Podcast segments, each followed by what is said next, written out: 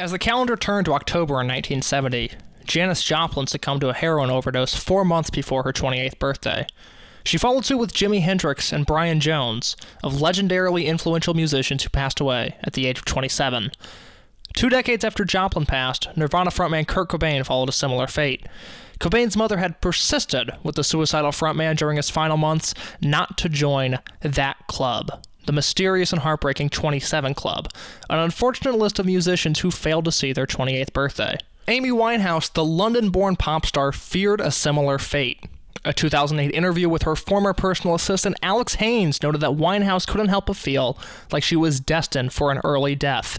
And much like Cobain's mother 15 years before her, she feared one day being on that list. On July 23, 2011, at her home in Camden, Winehouse passed away at the age of 27. She left behind a shocking public persona full of meltdowns and paparazzi induced panics that directly contrasted her sweet and sensitive onstage persona. Winehouse's lasting legacy remains 2006's Back to Black, an album full of harrowing tales of romance, revenge, and the refusal to give in to anyone else's demands. Back to Black takes influence from 60s girl groups, early waves of ska, and contemporary R&B. It remains a one-of-a-kind album in its pursuit for sonic perfection. And above all else, Back to Black is an art school album.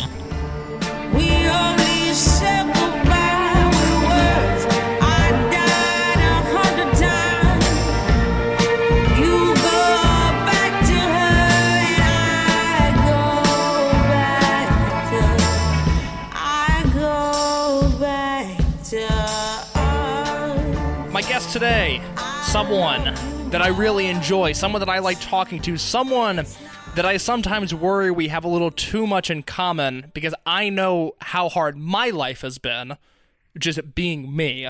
And I can't imagine another person having to deal with that. Uh, and I, I empathize with them because I know it must have been a hard upbringing for them. My guest today is Amy Olive? Question yes. mark? Okay, Amy Olive. I realized I was like I was like, you know, I'm not locked in on that last name, and I forgot to ask before we started recording. But my guest today is Amy Olive. Amy, how are you doing? I'm good, Case. How are How are you? Oh God, what a loaded question. It's okay. We don't have to get into that. Amy, I'm excited to have you on the podcast uh, for many reasons. I think the artist we're talking about today is an incredibly intriguing one. I think your background and the way we diverge in our musical approaches is going to be a fun conversation. We also were ensemble members on the Second City comedy studies semester no bits in the bedroom show which you can now watch at comedy studies spring 2020 showcase.com that url gets longer every single time i read it. But amy i wanted to talk to you about second city just before we dive into the musical end of this because you were what we call a transfer student. You were not a columbia college chicago kid that was uh, doing the second city semester as a part of their major, you were someone that came in from another school and were immediately thrown into the deep end. So I want to know, you know, overall, second city, how how was your experience? Yeah, I mean, I loved it. I would say it's been probably my best semester of college yet, um, which is ironic since I didn't choose uh, Columbia as a college. Um, yeah, I hadn't had any experience writing um, or doing improv outside of like theater games. Uh, my experience had been primarily in, in acting in plays and musicals. Um, so going beyond that was really fun. Um, yeah. You were immediately brought into a world of pre established bits and relationships that had been forming for three to four years at this point between myself and former guests of the show like Jake Klingensmith, Tally Dooley, Blaine McBroom. How did you deal with that? Because we've talked about it a little bit just in our own lives of like, I have a certain way of going about my daily life that can be a little jarring and a little uh, harsh and hard to deal with at times.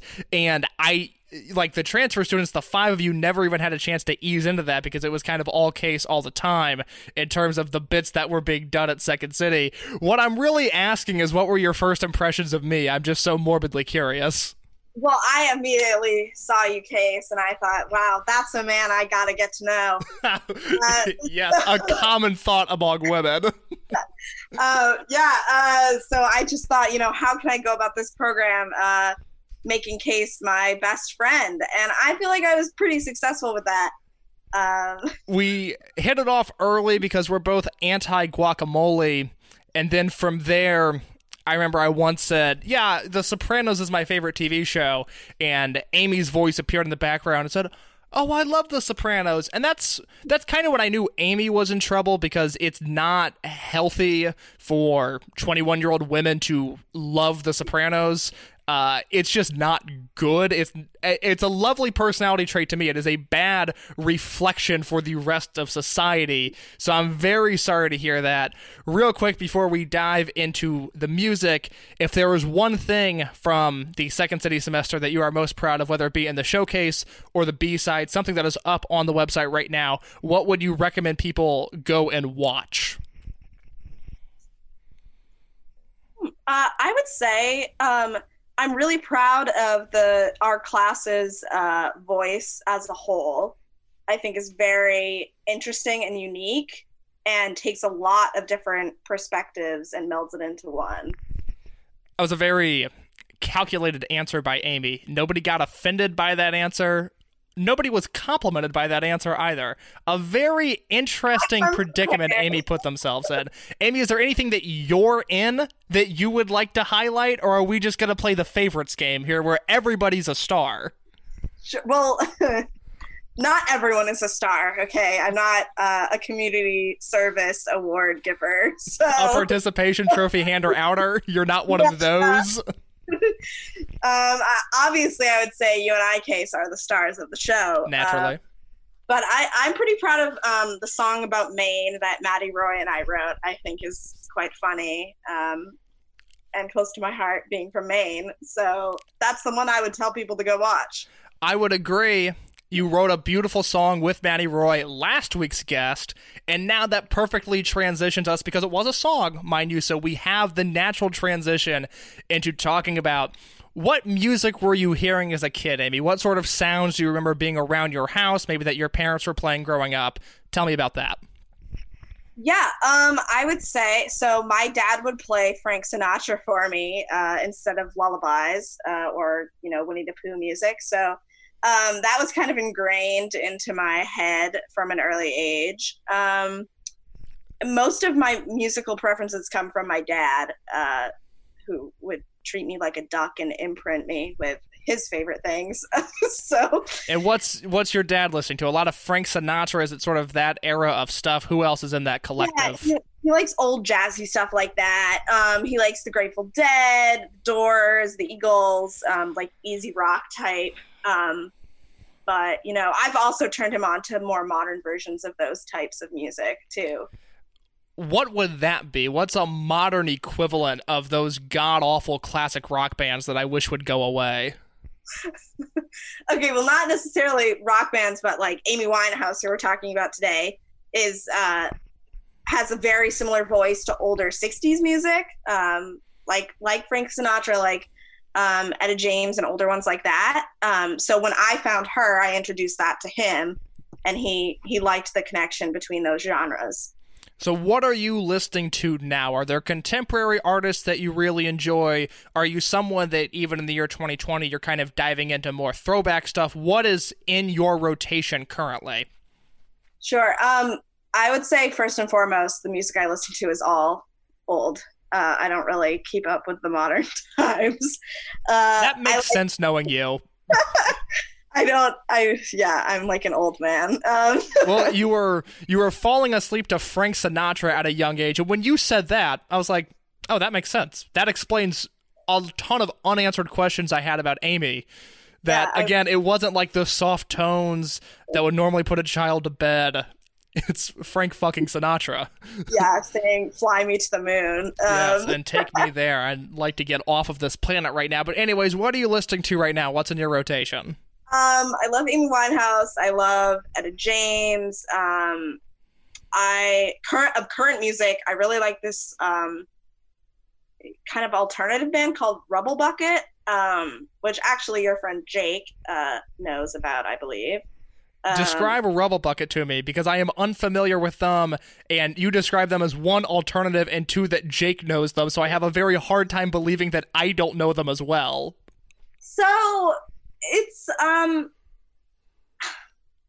really it wouldn't hearing their first few tunes you wouldn't think that I would be the type of person that would like it Mm-hmm. but because it's very like weird and um artsy like a very hippy dippy um which is all good um but what I like about them is their musical backing of like the trumpets and stuff has a 60s flair um so like that influencing their like more modern lyrics uh, that are very abstract uh, is a cool tune to listen to. You are someone that I I look at as a very creative person. I like the work that you make. But you have expressed concerns to me about maybe not being an artsy person. I know when you were first introduced to the cast of Art School Bandits that became your friends over the past five months, you were very concerned that most of them had septum piercings or tattoos or just looked like shit. Um, Okay, I am not quoted saying looked like shit. I would just like to point that out there. It was heavily implied, and I agree, which is the thing. So I think you're in safe territory here. But uh, what is it? Because, well, let, let's talk about it this way. Amy Winehouse, someone who struggled with addiction, very publicly had a lot of public breakdowns, you know, partially influ- influenced by the paparazzi and just the, the chaotic life she was living, but she was very open about it as well. And I think it was just all a, a combustible just element, a, a combustible recipe. You yourself, very organized, very on top of things. You love spreadsheets. What is it about Amy Winehouse that is so appealing to you? Um, I think because Amy Winehouse knew from a very young age what she wanted to do in life. Um, like she she said as a young girl um, that she wanted people to hear her voice and like forget about their troubles. And i think that's something that i identify with. Like i knew since i was very very little what i wanted to do um, and have always had that drive. So even though amy amy winehouse and amy olive are uh, very different people we have similar paths in getting to what we want when you talk about an artist like Amy Winehouse, or you talk about whatever the alternative band that you mentioned, Rubblebucket, or whatever their name was, or even the Grateful Dead, who, again, band I can't stand, but we'll work with them for this example, you know, very messy, very creative, very artistic, and very open with these flaws and mistakes in the art they make. Do you find some sort of escapism in your you know, sort of perfectionist personality, do you gravitate towards artists that are maybe a little bit messy as a way to get out of that mindset? Oh, completely. Um, yeah, definitely. And I would also say that these artists, their their vocals are almost messy in how they like blend through the notes. Um, it isn't like a conventional beat by beat, um, which I I love that sound, and I think that reflects their the artist's own personality, um, yeah, I would definitely say that I find it as an outlet. You mentioned messy vocals, which brings me to a very important question that I have for you because we talk a lot, but we don't necessarily talk about music all that much. Amy, in your mind, in your twisted mind, what kind of music do you think I typically listen to? Um, and you well, can use adjectives, you can use nouns, you can use proper nouns, whatever words come to mind. I'd like to hear them right now. Well, what I find interesting because I know you you sent me one music video of, of someone I don't remember their name, and it was like very grungy, did not have a specific rhythm, felt to me all over the place um, which was not escapism for me. And I, quite frankly, found very surprising that that's what you liked because we're so similar. I thought you would want something with a specific structure. Um, so, yeah, I would say you like music that is dark, grungy, um, angry men smashing instruments. Angry Men is huge. You really nailed it with Angry Men. That is a key component of most of what I like. I would say yes to all of those things. I don't remember what I sent you. I'm fascinated by what sick prank I could have pulled by sending you a song that I know you wouldn't have liked. But yes, I tend to like things that are a little bit abrasive that have some sort of message, whether it be socially or politically or emotionally. And I like a sense of passion to be conveyed no matter what that is. And Amy Winehouse is someone who I knew the hits, and we'll talk about the hits, but an artist that you know I kind of knew her story 27 club tortured soul and I'm not mocking when I say those things. Like that is just the aura that she gave off and that is the way that her narrative is being told. But I was unfamiliar with anything beneath the surface. And over the past week as I've given this Back to Black album which came out on October 27 2006 as I've given it you know listen after listen I've become very intrigued by her and her overall story partially because despite the fact that I hate jazz and I think it's a bullshit genre, I love 60s girl groups. Yeah, and, that, they're the best. and that is something that Amy Winehouse was so heavily influenced by. It's something that artists that I'm a big fan of, uh, like the Ramones and the Smiths, they were hugely influenced by this type of music, even if their sound wasn't necessarily the same. It was very interesting for me to hear a more contemporary spin on a lot of these sonic ambitions that the girl groups of the 60s were going for. Now Amy Winehouse is singing, you know, with those same tones beneath her, but it's very in your face. You can tell feminism has evolved with the way that Amy Winehouse is speaking about her own personal life. So I, I think I, I left this album with a lot of unanswered questions that maybe we'll figure out as we go along track by track through the album. And, you know, if we're going to do that, we have to start with the opening song, which is Rehab, which is the song that has defined Amy Winehouse. I mean, this is on your throwback playlist, this is on your boat playlist, this is on your feel good playlist and your cry playlist. Like, Rehab has diversity in that aspect. Amy, how do we feel about the opening track? Yeah, I mean, I I don't know how I could not love it. I mean, it's it's an iconic rhythm. beat. uh, what I find really interesting about it is that it's the lyrics are so sad and that she she doesn't want to get help. Um, at, but but that the beat is so upbeat and positive um, is uh, interesting juxtaposition to the the music backing.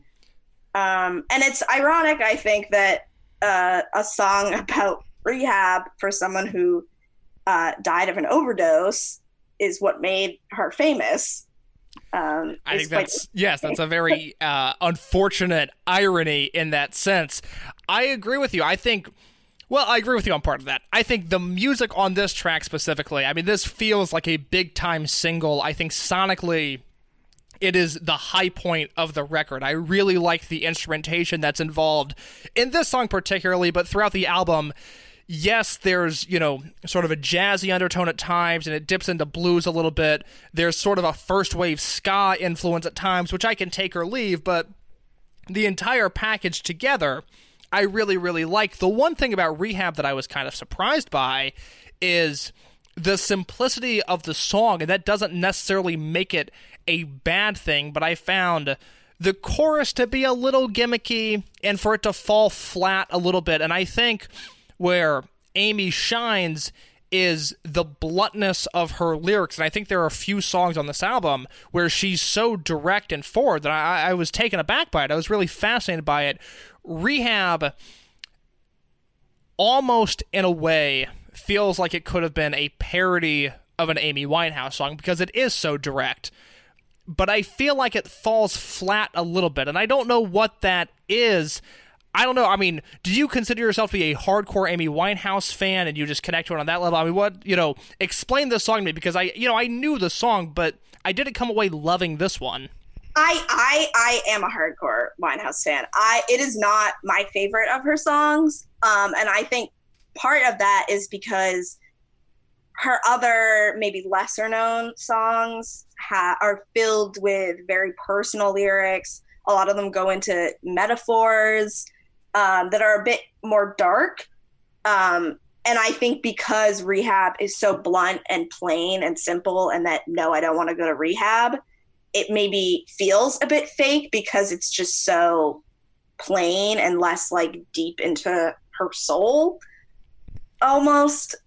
When is the first time that you remember hearing Amy Winehouse? What age were you? Because I mean, this album came out in 2006. You had been what seven years old when it came out.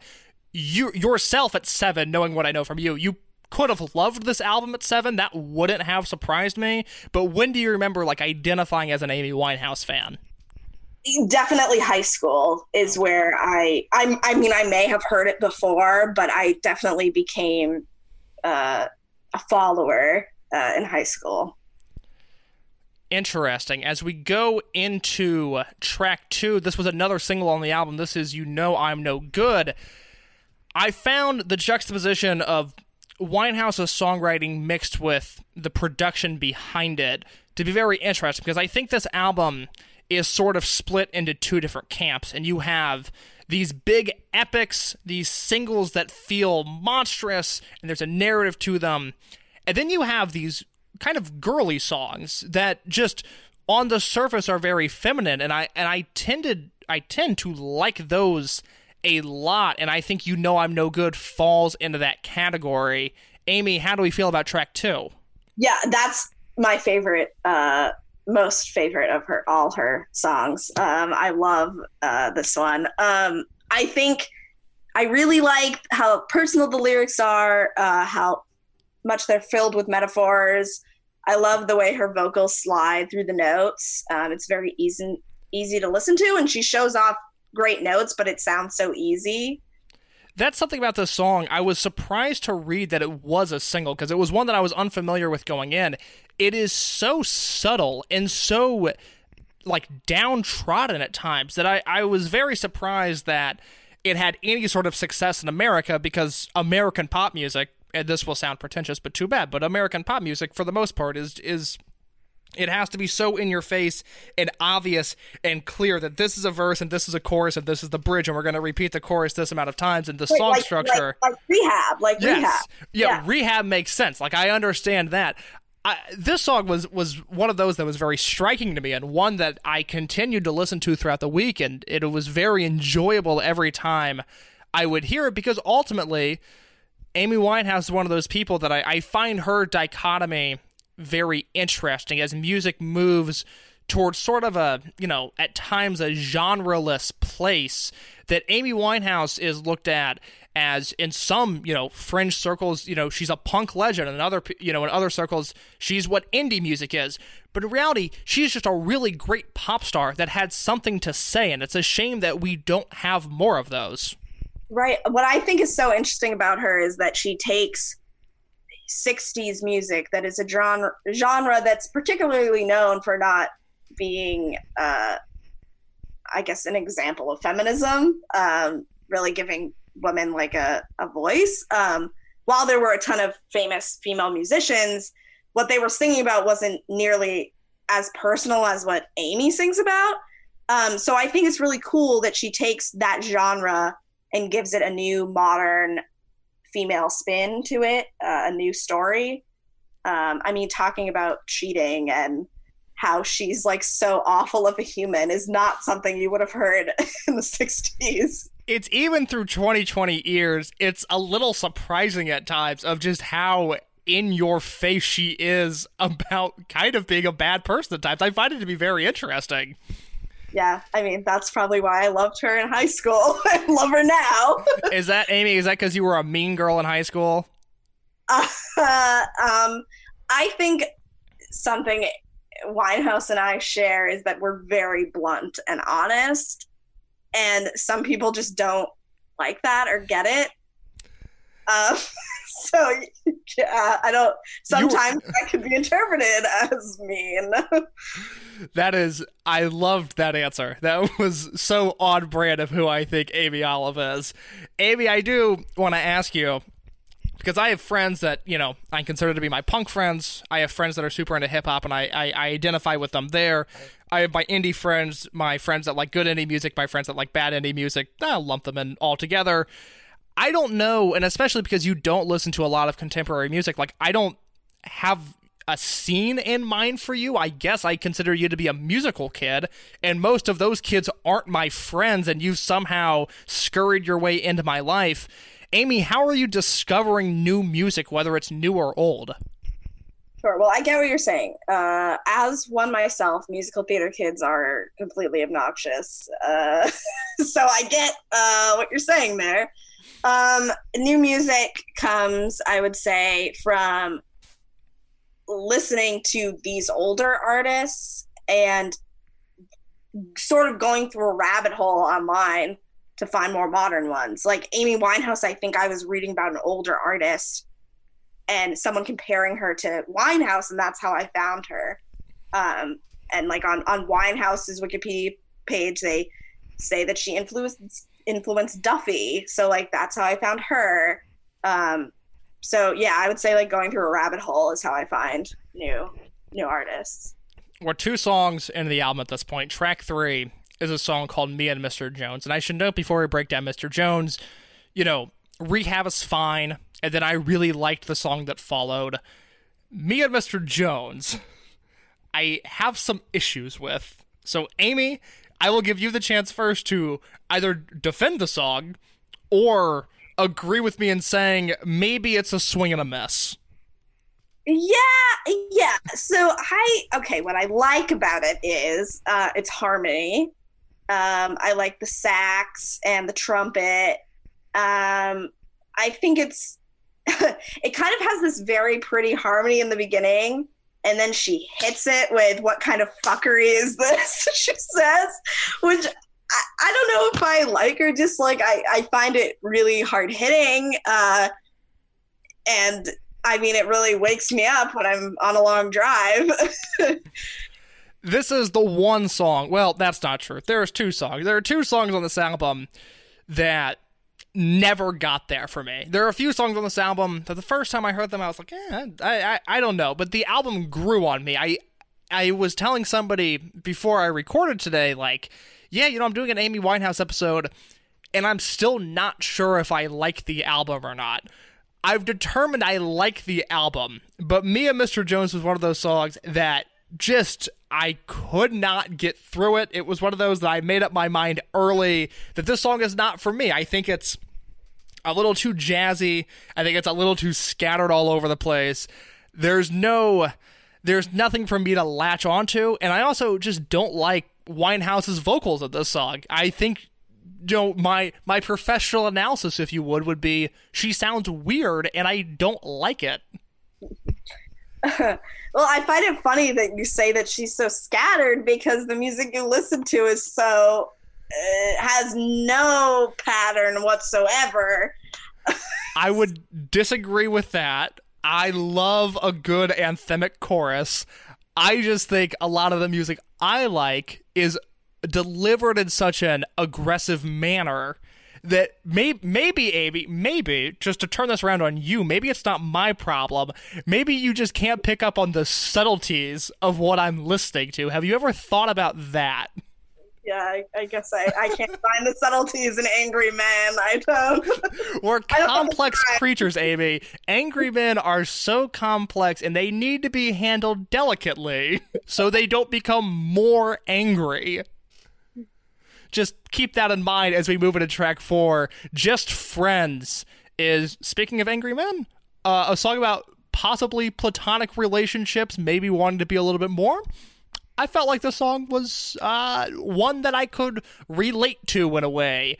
A lot of a lot of my friendships in my mind are will they, won't they, and then it comes out later that it's clearly been a nah, we won't. So Amy, track four.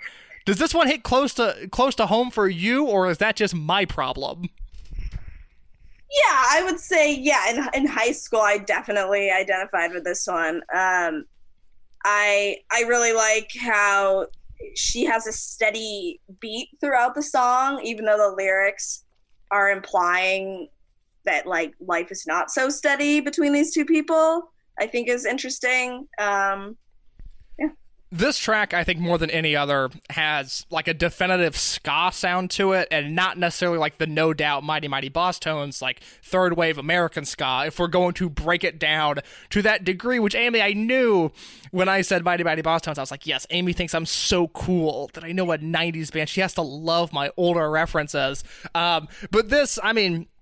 Amy Winehouse talked about, you know, a lot about how she was influenced by a band like the Specials. I feel like the instrumentation on the song is very uh, of a the special sound. And normally ska is a genre that you know any wave of it i don't typically agree with or like but i have to say just friends is one of the songs that i really enjoy really enjoyed.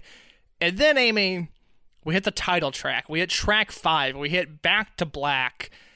Amy i was floored by this song I don't know if I had ever heard it before I started listening to the album for this podcast. To me, this is the greatness that pop musicians should be striving for. This is an epic, this is a journey. This is what I want from a top 40 chart topper. Amy, I loved this song. I'm so glad to hear that case. Uh, that is why it got the title of the album. Um, I I also love it. I think what's interesting is it's really not that complex in like the musical writing or the singing of it. I mean, the rhythm sounds like she's just trudging along step after step. There's no real build up to something, um, and there's no like iconic note hitting of any kind. Uh, it's really just a, a old vintage sound um, I think. Um, so it's really interesting that something that doesn't have such a big boom in it uh, became so popular and is so iconic.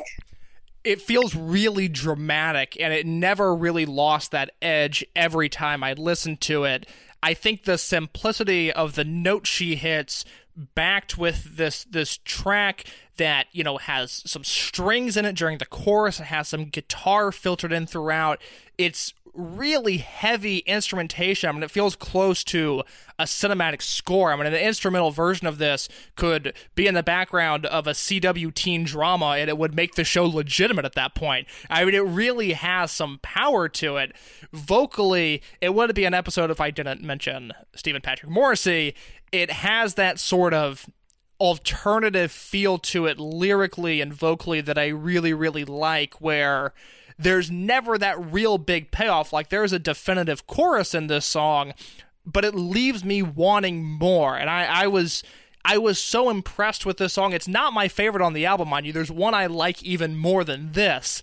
But from a production standpoint, I think I can say this is not my favorite song on the album, but I think this is the best song on the album among Amy Winehouse fans, is this considered to kind of be the peak of her abilities, or is there a song elsewhere, maybe on another album, that I should be checking out?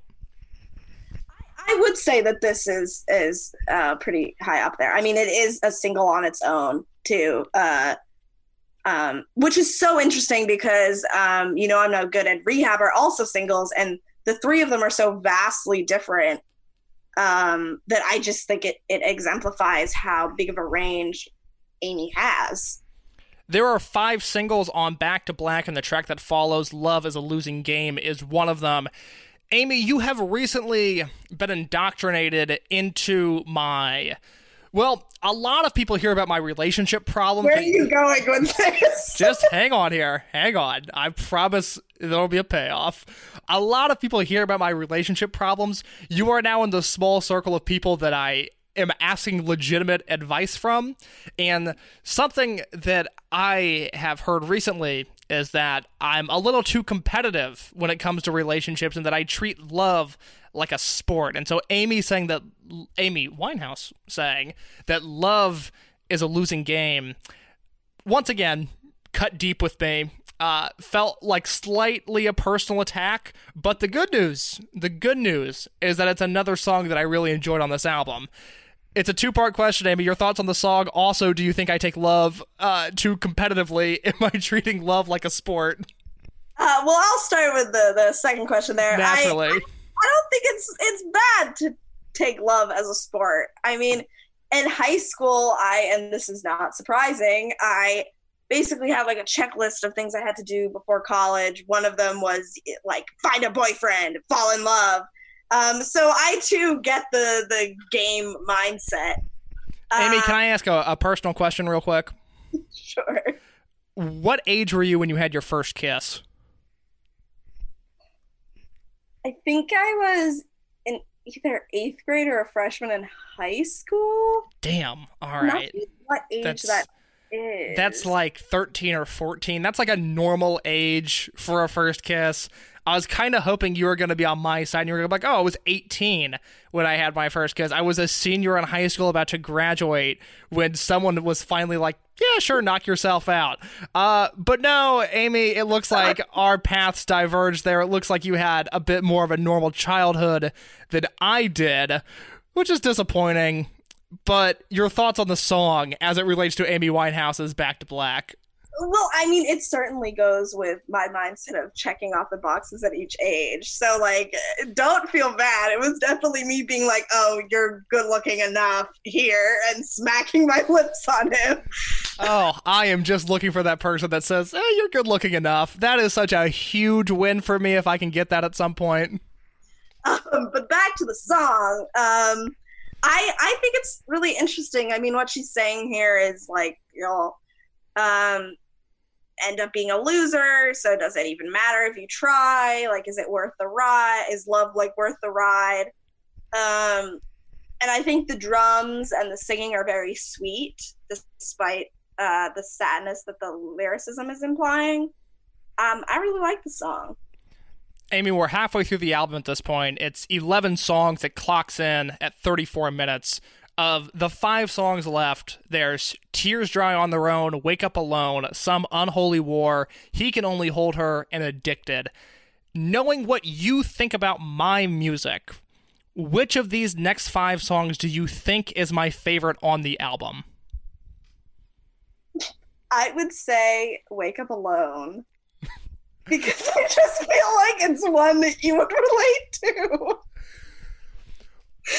Okay, so that hurt my feelings. I don't mean I don't mean that with any judgment. I just you no, really, you were speaking facts. You... you really liked the somberness of um of just friends and how that had such a lonely tone. So I feel like you would like one that literally has the word alone in the title. Amy, I respect your hypothesis. There is an if then because statement there, and I can't knock you on that academically, but I do have to let you know that that answer is incorrect. My favorite song on the album is the one that follows Love is a Losing Game. It is Tears Dry on Their Own, which features a sample of the Marvin Gaye Ain't No Mountain High Enough. Amy, I love a good crooner. I love Morrissey. I love Sandie Shaw. I love Elvis. I love Danzig. I, I have a wide range of crooners that I really enjoy. But for Amy Winehouse, who is now on that list because I've determined through this podcast I like Amy Winehouse now. This song is not that though. This song is upbeat there's uh, it, feels like the closest thing to a rock song on the album even though there's guitars laid throughout the album and they're not really present in this song. The drums and the hard-hitting nature and the intensity of this song feels more akin to what I would typically listen to. I also find the statement tears dry on their own to be hilarious. So I relate to the humor of this song more so than the somberness of wake up alone Amy, am I out to lunch here thinking this is just a great song? No, I, I also love this one. Um, with the, the you're right, the main chord progression of um, Ain't No Mountain High um, is a is a cool nod back to her um, influences. Um, I I think the lyricism is super cool. Um, telling herself over and over again, like just to stop doing this, is uh, repetitive message throughout the album. There's uh, a line in the song, I don't understand why do I stress the man when there's so many bigger things at hand, which you know, is one of those, you know, we I mean, we were just joking about it that I I take you know relationships very seriously and that there's maybe a competitive edge to it. But as we sit here now talking during what has been a very uh, intense week politically and just with everything that is going on in the world, I do have to look in the mirror sometimes and think like why why is this what I'm caught up on when there are bigger issues at hand? And it's such a simple statement. It's one that has been made before and will be made again. But the way Amy attacks it so directly, it was the line more than anything that stuck out to me on this album. Amy nods and agrees, which is all of the satisfa- satisfaction I need. As we go to Wake Up Alone, which is what follows, which is the song that, if listeners remember from two minutes ago, Amy did hurt my feelings when talking about. I will say, I just talked about how Tears Dry on Their Own is. Uh, it strays away I think vocally from what Amy was doing on the album for the most part. She is in croon central here. This is again a sound that I really like. Not my favorite song, Amy, but it's a song that I like. Is it a song that you like too? I know you're not used to waking up alone. You're surrounded by so many lovely people, but can you find it in your heart to relate to this song? Keith, I like you am a loner. I don't know why you think I'm like Miss Popular. I don't like many people. You mean the girl that had a checklist in high school of all the things she had to do wasn't super popular? Uh, yeah, I I love it. I think even when when you're with someone, things can get lonely. So um, I I think this song can relate to anyone whether they're in a relationship or not. Um, especially people right now with COVID who are probably like long distance, like probably very relatable. Amy Winehouse ahead of her time writing the perfect COVID love song. I think the undying romanticism of Winehouse and her lyrics continue in some unholy war, which is a song more than any other song on the album that it took me a little bit to get into there's no chorus on this song. It's very simple. It's it's plain, but it, you know, I it, there's enough there for me to be to grab onto something, to latch onto something. But it's a simple song given the other songs on the album. But by the end of it, I actually think it's some of her finest songwriting on the album. I think it's very anthemic as to who Amy was as a person, someone that was steadfast in their beliefs, maybe to a fault, but there was an undying loyalty there that I think is really nice. Yeah, I I read something about her. Um, I I had gone. I had visited London once, and there was a museum about Amy. Um, funny enough, uh, above uh, at the top level of a Jewish history museum. Um, right up your alley. Your two favorite things. So, like above the uh, all the the sh- shoes, they piled up the museum. The next level was an Amy Winehouse shrine. Um, Please and, don't mention the shoes after I make a joke. That makes me feel so bad. Oh, Amy, no. well, anyway, so the in this Amy Winehouse shrine, um, there was a whole area that talked about how intelligent she was and how she was really well read and things. Um, and it said that this song um, was influenced by um, a radio broadcast she had heard about the war in Afghanistan um, which which influenced the um, the, the song's term of, of holy war, um, which I think is super interesting and a little tidbit of the song that most people probably don't know, um, and most people probably don't think she's well read or intelligent because that's just the stereotype of people who battle with addiction that people think. Yeah, that's an unfortunate stereotype because I I mean, I'm not patting myself on the back, but that's interesting that people would think of Amy Winehouse as not a very intelligent person because I can tell just from just the I mean the way this album is produced and maybe I'm, you know, attaching art to somebody too much, you know, something that I I battle with, but to me Amy Winehouse seems like an incredibly well-read, incredibly thoughtful person, uh, and it's, you know, it's a shame we don't have her making more music because she's someone that again, lyrically, like we talked about, was so far ahead of their time, and I think He Can Only Hold Her is the best example of that. A song that wasn't a single, which shocked me because it's really upbeat, it's really loud, it's really brash. It actually sort of instrumentally reminded me of like a Crazy in Love type song, which is funny because lyrically it is, you know, so not that, which is for the best because I've got a whole anti Beyonce thing I'm not going to do now, and it's just because of her music. I, you know, it's just it, not for me. But you know, a- Amy's so in your face about just you know the feminine aspects of her life and her as a woman in this modern world, and I loved it. I thought the song was great. Yeah, I think this is another song that points to what I was saying earlier about taking uh, the 60s genre and putting a modern female spin on it. For sure um, I mean, she in the lyrics, she she has one line where she says um, he tries to pacify her, but what's inside her never dies. Is like iconic. Amy, that uh, is the line I had in my notes. We are back on the same page because that is a great, great line.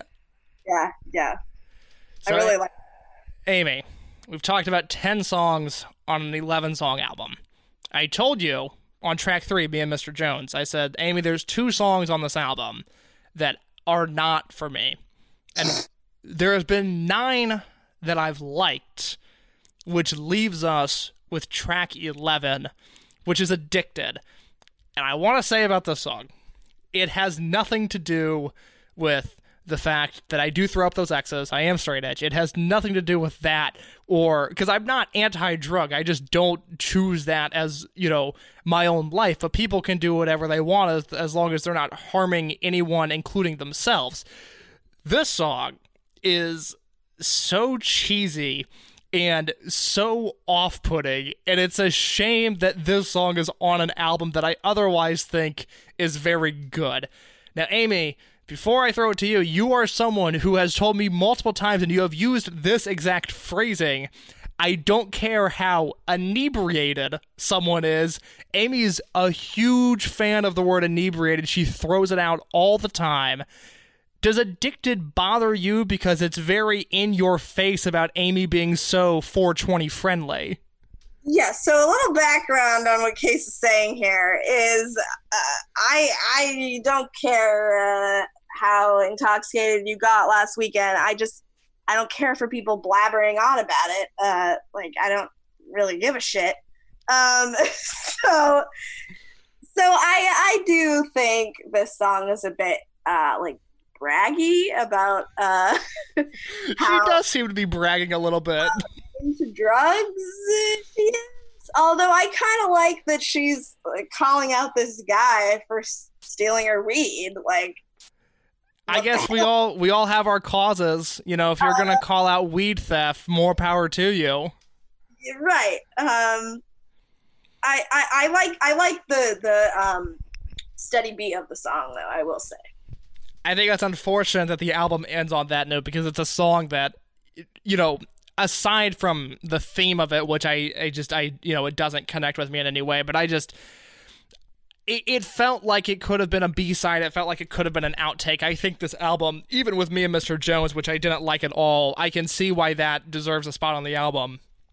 I think this song was, you know, not necessary. And I think it's a shame that the album ended on that note.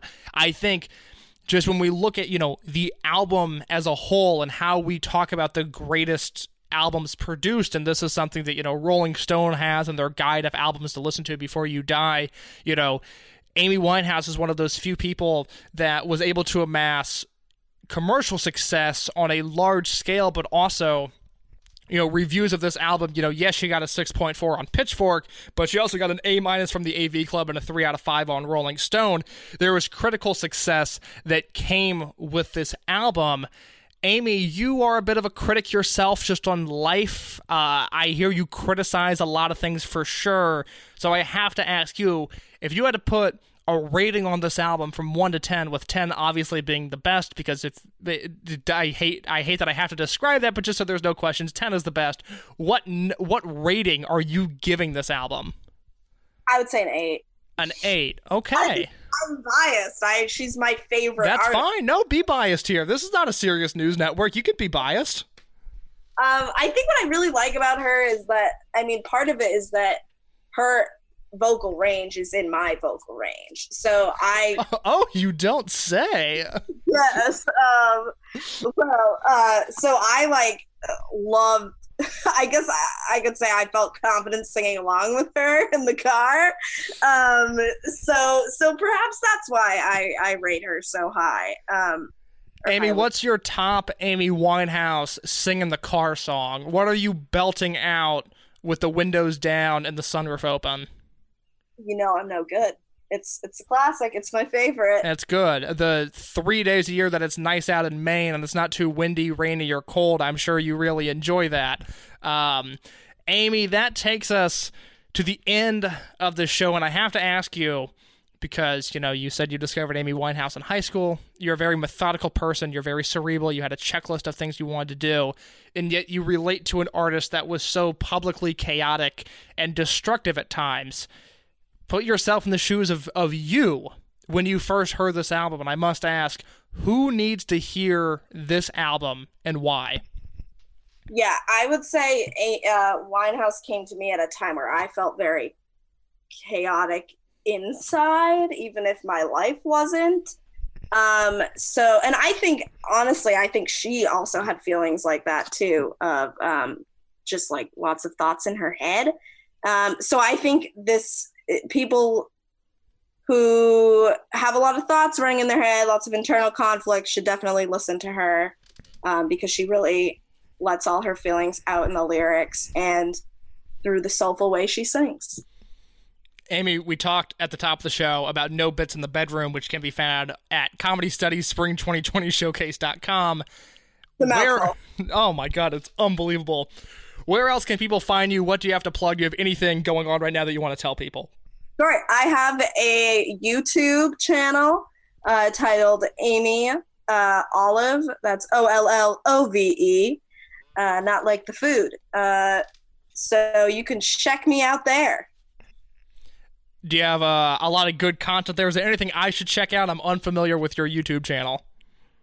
Yeah, I mean, it's got lots of uh, funny bits on it, lots of monologues. Funny bits is good enough for me, Amy. I'm sold on your YouTube channel. I'm pretty sure I'm sold on Amy Winehouse. I think I like her as I exit this podcast and I am glad that we were able to sit down and talk for an hour. As always, you can find me on both Twitter and Instagram at underscore Case Lowe, C A S E L O W E. You can find the podcast itself at Art School Albums on Instagram. Amy, once again, Amy Ollove, I'd like to thank you once again for coming on the Art School Albums podcast. This has been Amy Winehouse's Back to Black.